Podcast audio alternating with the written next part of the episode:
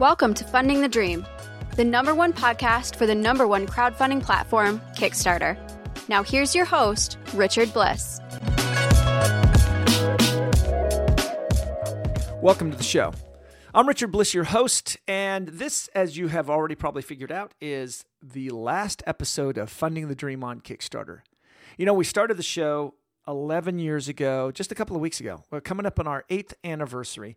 And in that time, so much has changed in the crowdfunding and Kickstarter space. So much has changed in my life. I assume so much has changed in your life. We have been together for more than 330 episodes, hundreds of hours of time together, years spent getting to know each other. And what's interesting is many of you I've gotten to know over the years.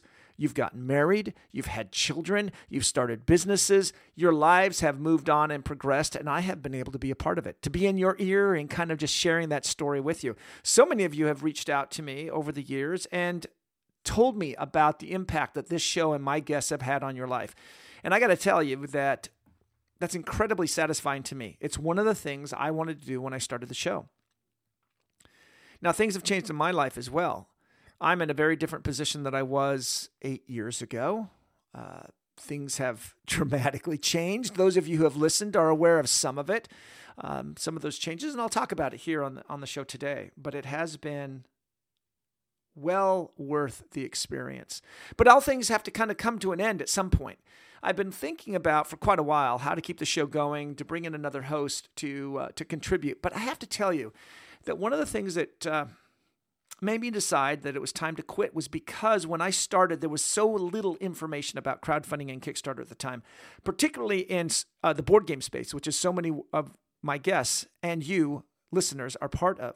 Back then, in 2011, to give you an idea, there were 102 successful board game Kickstarter projects successfully funded on Kickstarter in 2011.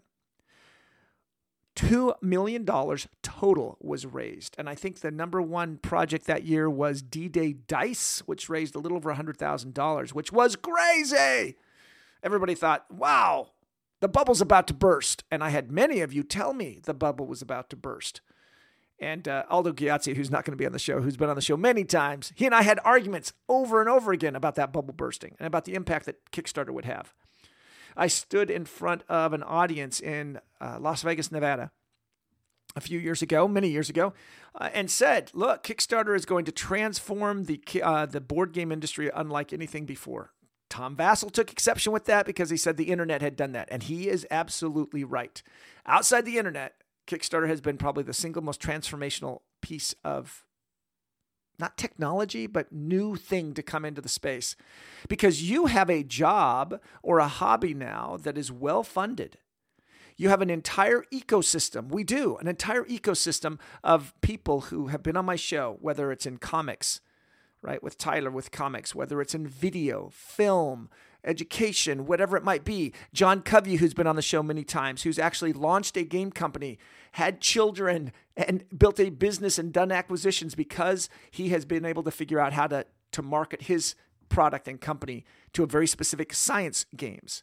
Jamie uh, Stegmaier, who started off um, several years ago and then has become on the come on the show as a co-host for a long time, who's now become a very powerful force in the industry, something I'm very proud of, of having been able to watch that from the beginning. And I've had so many of you as guests come on that I have learned and been changed and modified. Now, how well is the podcast? Am I am I ending it because it's failing? And I'm going to say no. I'm ending it because I'm failing. And that failure is because I'm just running out of the ability continue to keep ahead of this.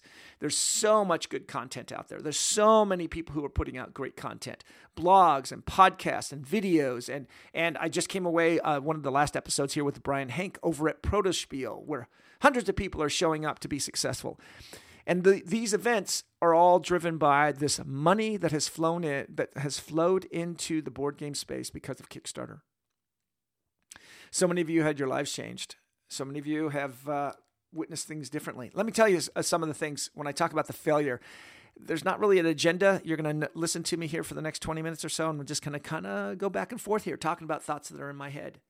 The show was not failing. Uh, it had slowed down though because I had slowed down, and one of the things that it slowed down with is that the episodes were not as regular as they had been in the past. And this was my fault, just from a sheer time. I started a new business. I got married in April. I started a new business in April. I um, have gone through a lot of things that just didn't make it possible. So here's, let me share you a couple of stats. The podcast has had over 660,000 total downloads, as according to my hosting company, Buzzsprout. 660,000. We were approaching a quarter of a million. Another couple of months, and we would have hit a quarter of a million. On average, with 300 episodes and 330 episodes or so, and 660,000 listens, that's about averaging 2,000 listens an episode. Now, the the research I have done online says that a podcast on average gets about 141 downloads per episode for average.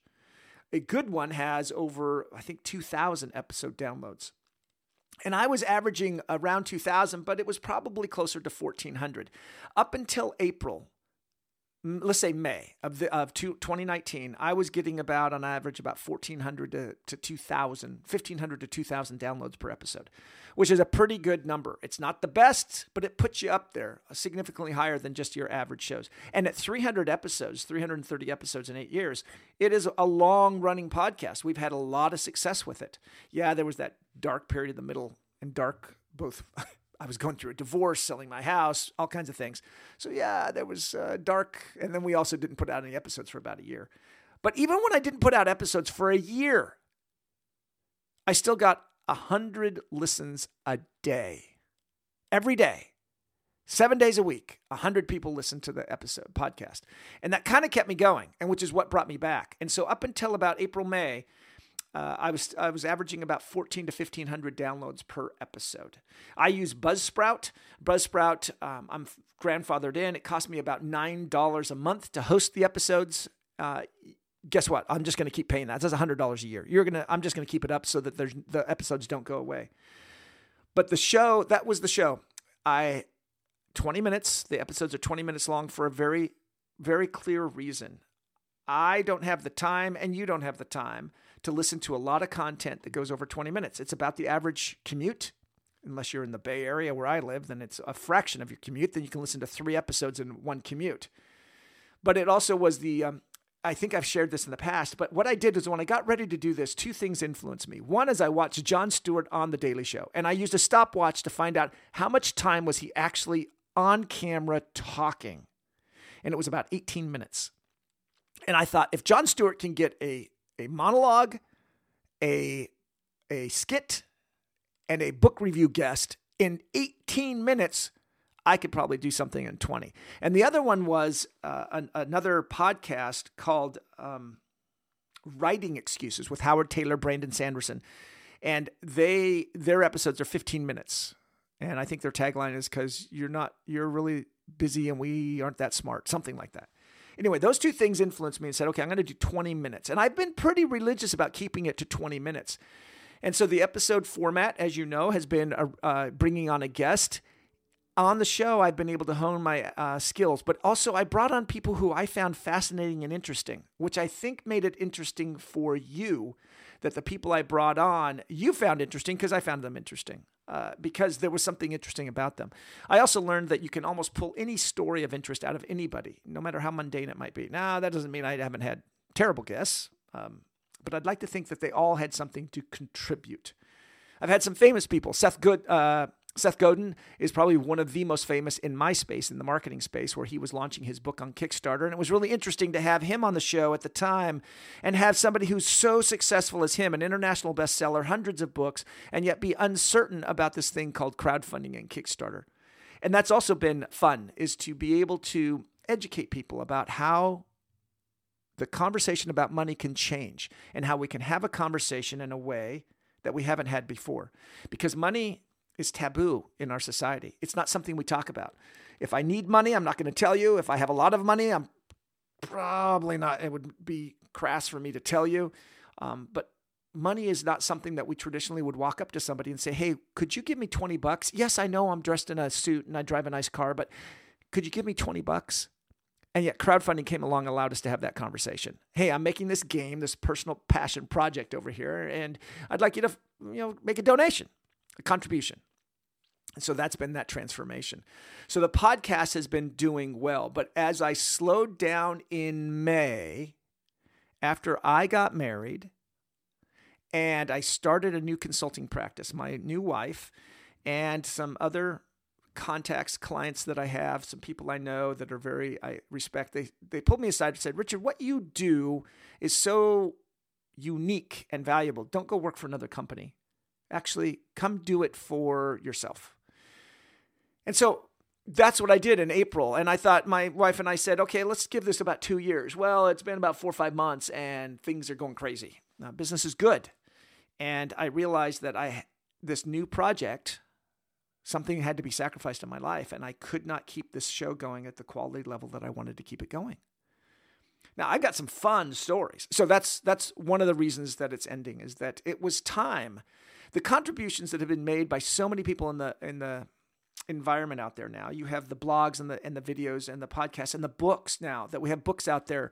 Uh, Salvador Briggman, one of my last guests on the show, who was just the previous guest, you know, he's got books and podcasts and videos, and he was one of the very first people that I saw who kind of followed up along it. Jamie Stegmaier, what he's done over the years and the contribution that he's made. There's so much good content. And then late James Mathe, a friend that I made through this show that I'm very grateful for as he uh, was prematurely taken from us. And I get to look back on the friendship I had with him, sharing a hotel room with him, um, going to a convention that JT Smith invited me to. In uh, where was I? I was in Madison, JT. I was in Madison. I was also in Grand Rapids, Michigan, being at Grand Con.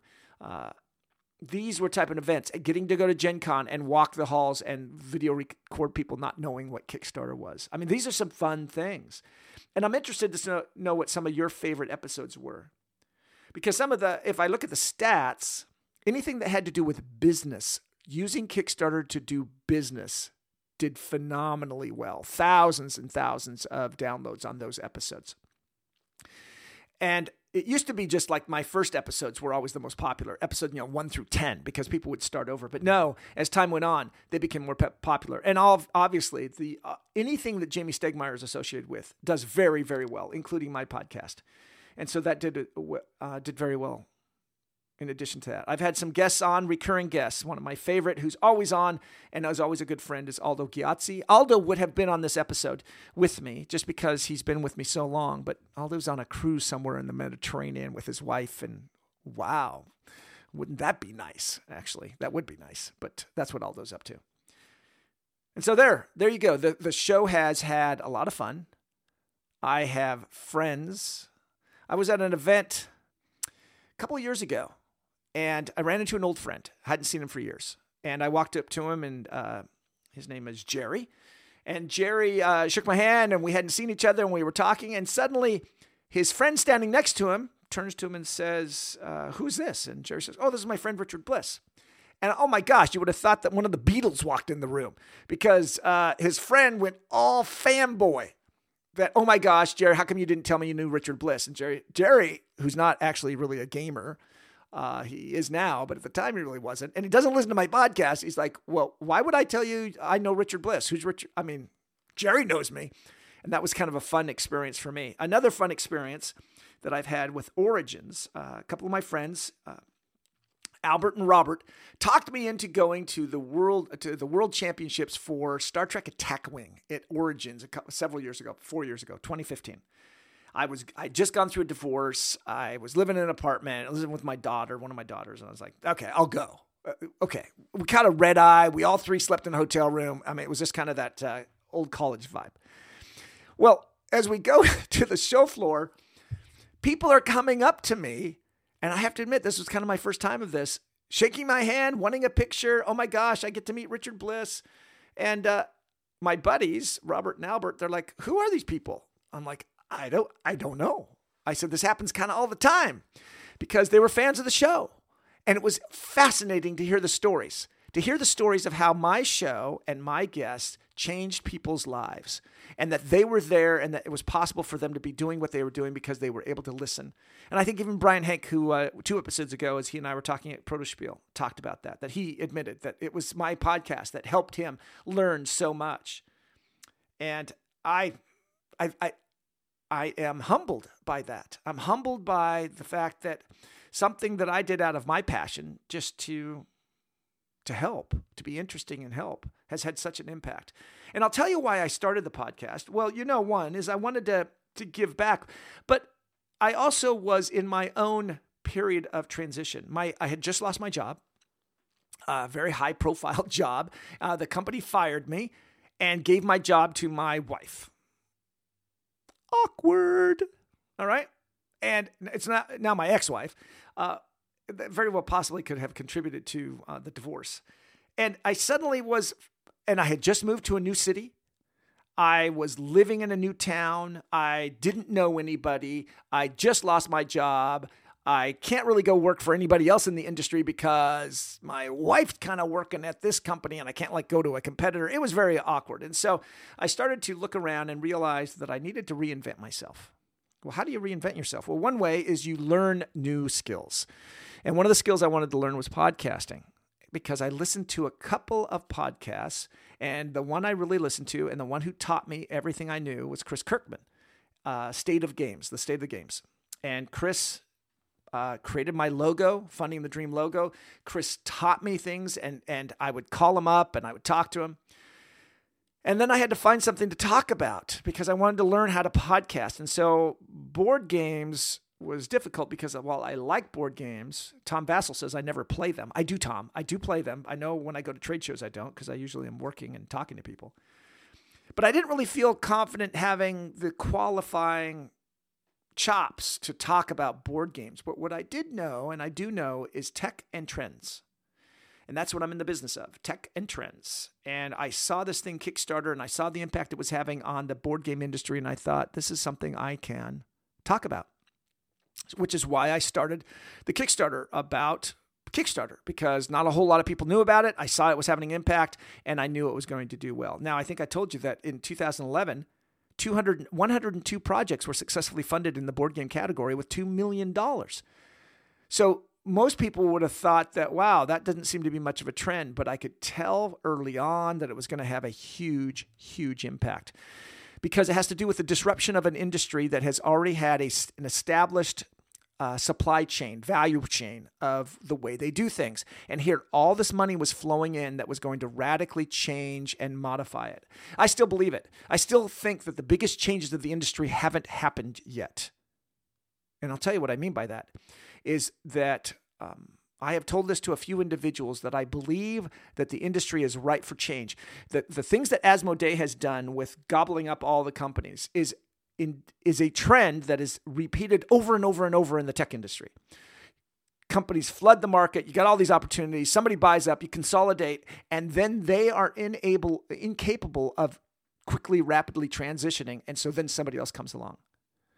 And not that I'm saying Asmodee can't uh, rap, rapidly transition, but Kickstarter, the company that figures out how to bypass, com- not completely, the supply chain the way it currently exists, is the next generation of board game companies that are going to wield influence. Now, you're not going to supplant Wizards of the Coast and D&D or even Asmodee, but you're going to find a new way of doing it and it's going to have a huge impact. One of the reasons I continue to say that there hasn't been a bubble is because when you see a Kickstarter, when I talk to a, a, a creator now, I ask them, how well did your Kickstarter campaign do? And they tell me the amount of money they raised.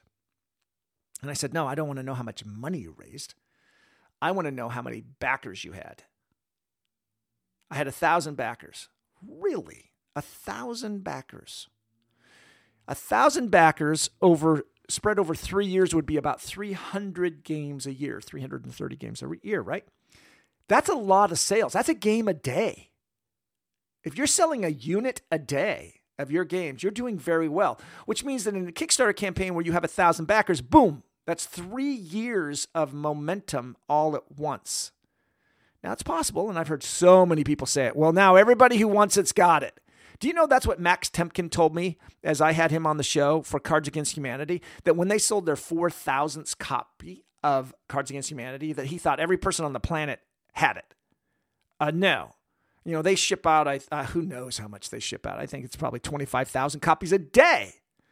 But when it was at 4,000, he thought everybody had it. That's why I know there's not a bubble, is because I continue to watch Kickstarter projects generate thousands and sometimes tens of thousands of backers. That means every person who backed that project and paid that much money for that game, and if there's a thousand people, that's a thousand potential customers for another one and another one and another one. Now, there is a finite amount of money that you can tap into. Uh, Howard Tayler, who's been on the show many times, kind of talked about that, that he can't keep going back to the well to draw money out of his fans.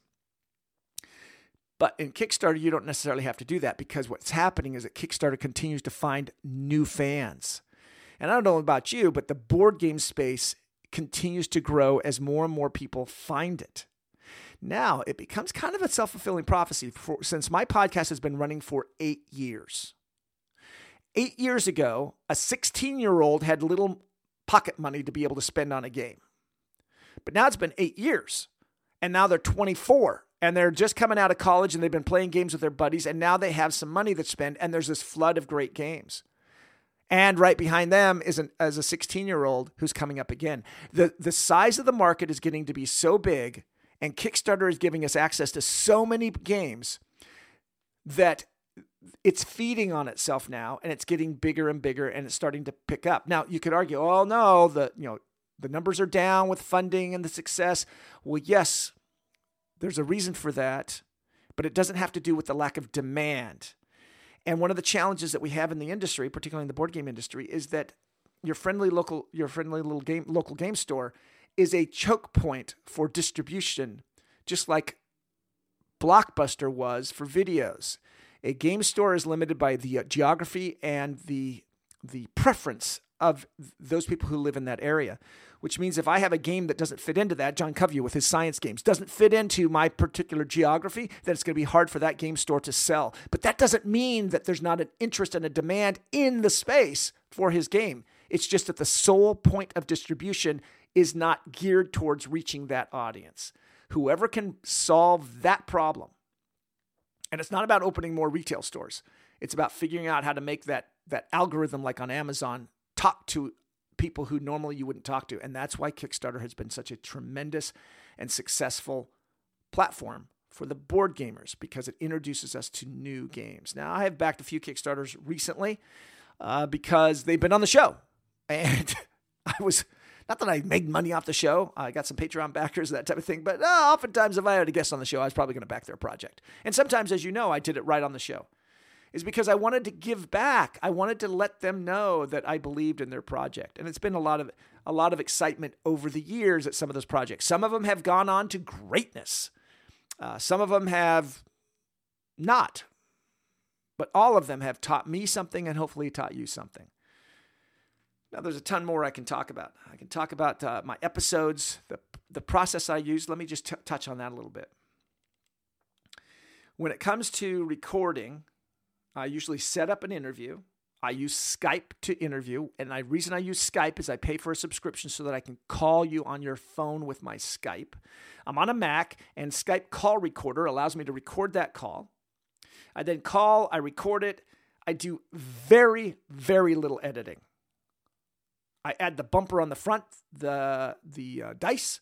Now, what's interesting on the dice, I took the dice out for a while, and the uh, feedback and uproar I got from the fans was amazing. I, I was trying to like up level it to, to, you know not be just board games. And the and the audience was like, no, put the dice back. So the dice are back. And those dice happen to be rolled on the very table that I'm standing at right now.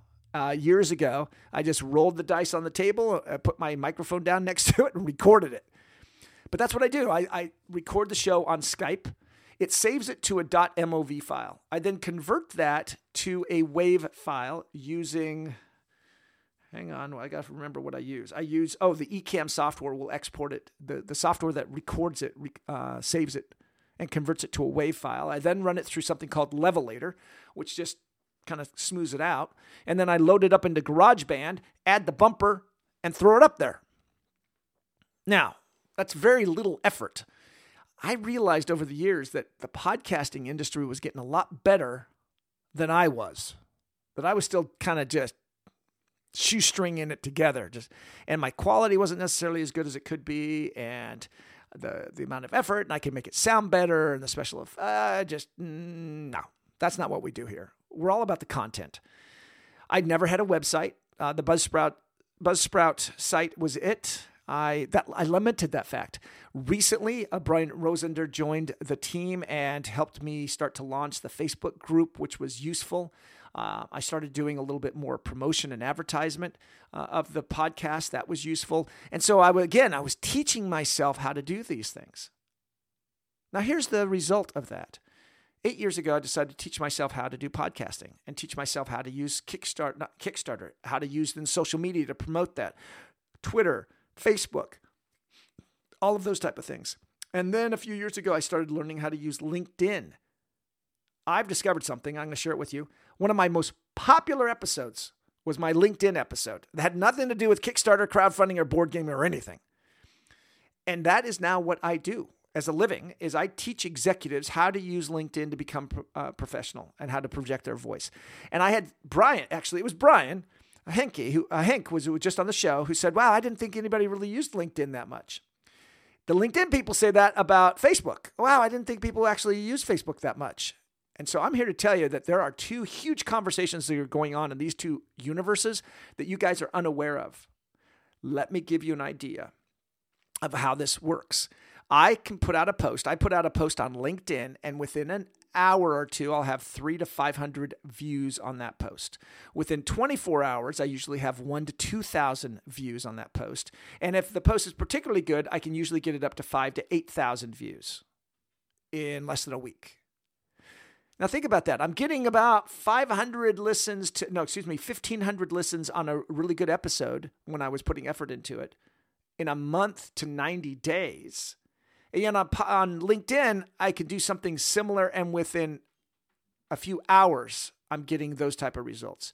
And so that's the difference. LinkedIn is a B2B business conversation. So when I work with my executives, I had an executive put out a post on Tuesday of this week, of last week, and it was just him standing in the booth, working the booth. He's a CEO of a company, a tech company, and he's working the booth. In 24 hours, he received 54,000 views. Now, you might say, oh, he's big and he's well known. No. I started working with him just a couple of years ago, and he had no presence. In short amount of time, he was able to do that with his LinkedIn. So that's what I do now. I spend a significant amount of time working with companies and individuals, teaching them how to leverage this platform of LinkedIn. I would encourage you to do the same. Facebook is where you're able to talk to your fans and your customers and that type of thing. But when it comes to business, and I don't mean selling product, but I mean talking to business people, B2B, your business talking to another business, LinkedIn's where it's at. And it's one of the things I teach. Uh, maybe I'll do a bonus episode and talk to you about some of the secrets that you can do and how your Instagram behavior is killing your LinkedIn performance. LinkedIn's unlike any other social media platform out there. It's the exact opposite of the way most of your social media platforms work. It's the opposite of Facebook, the opposite of Twitter, the opposite of Instagram. The very things that you do to be successful on Instagram, Facebook, and Twitter are the very things that kill you on LinkedIn. And that's one of the things I do is I teach people how to be effectively either selling or influencing and becoming an influencer with their platform. And that's what's taken my time and my effort and my energy and my focus and feeding my family.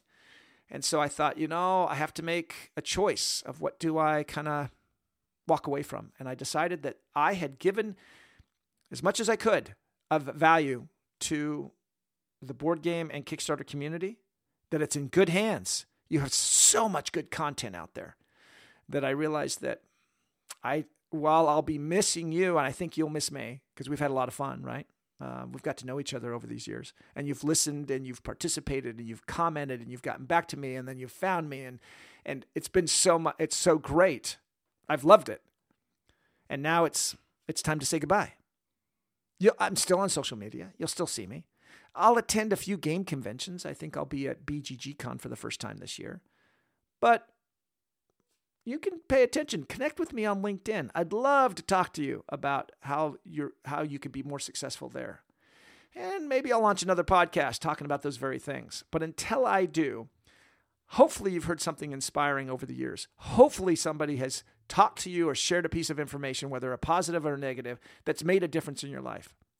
Hopefully you take that and give back to the community. I've had the chance to give back and be influenced and touched and inspired, and hopefully so so have you. I want to say thank you for listening. Thank you for being good fans, and take care.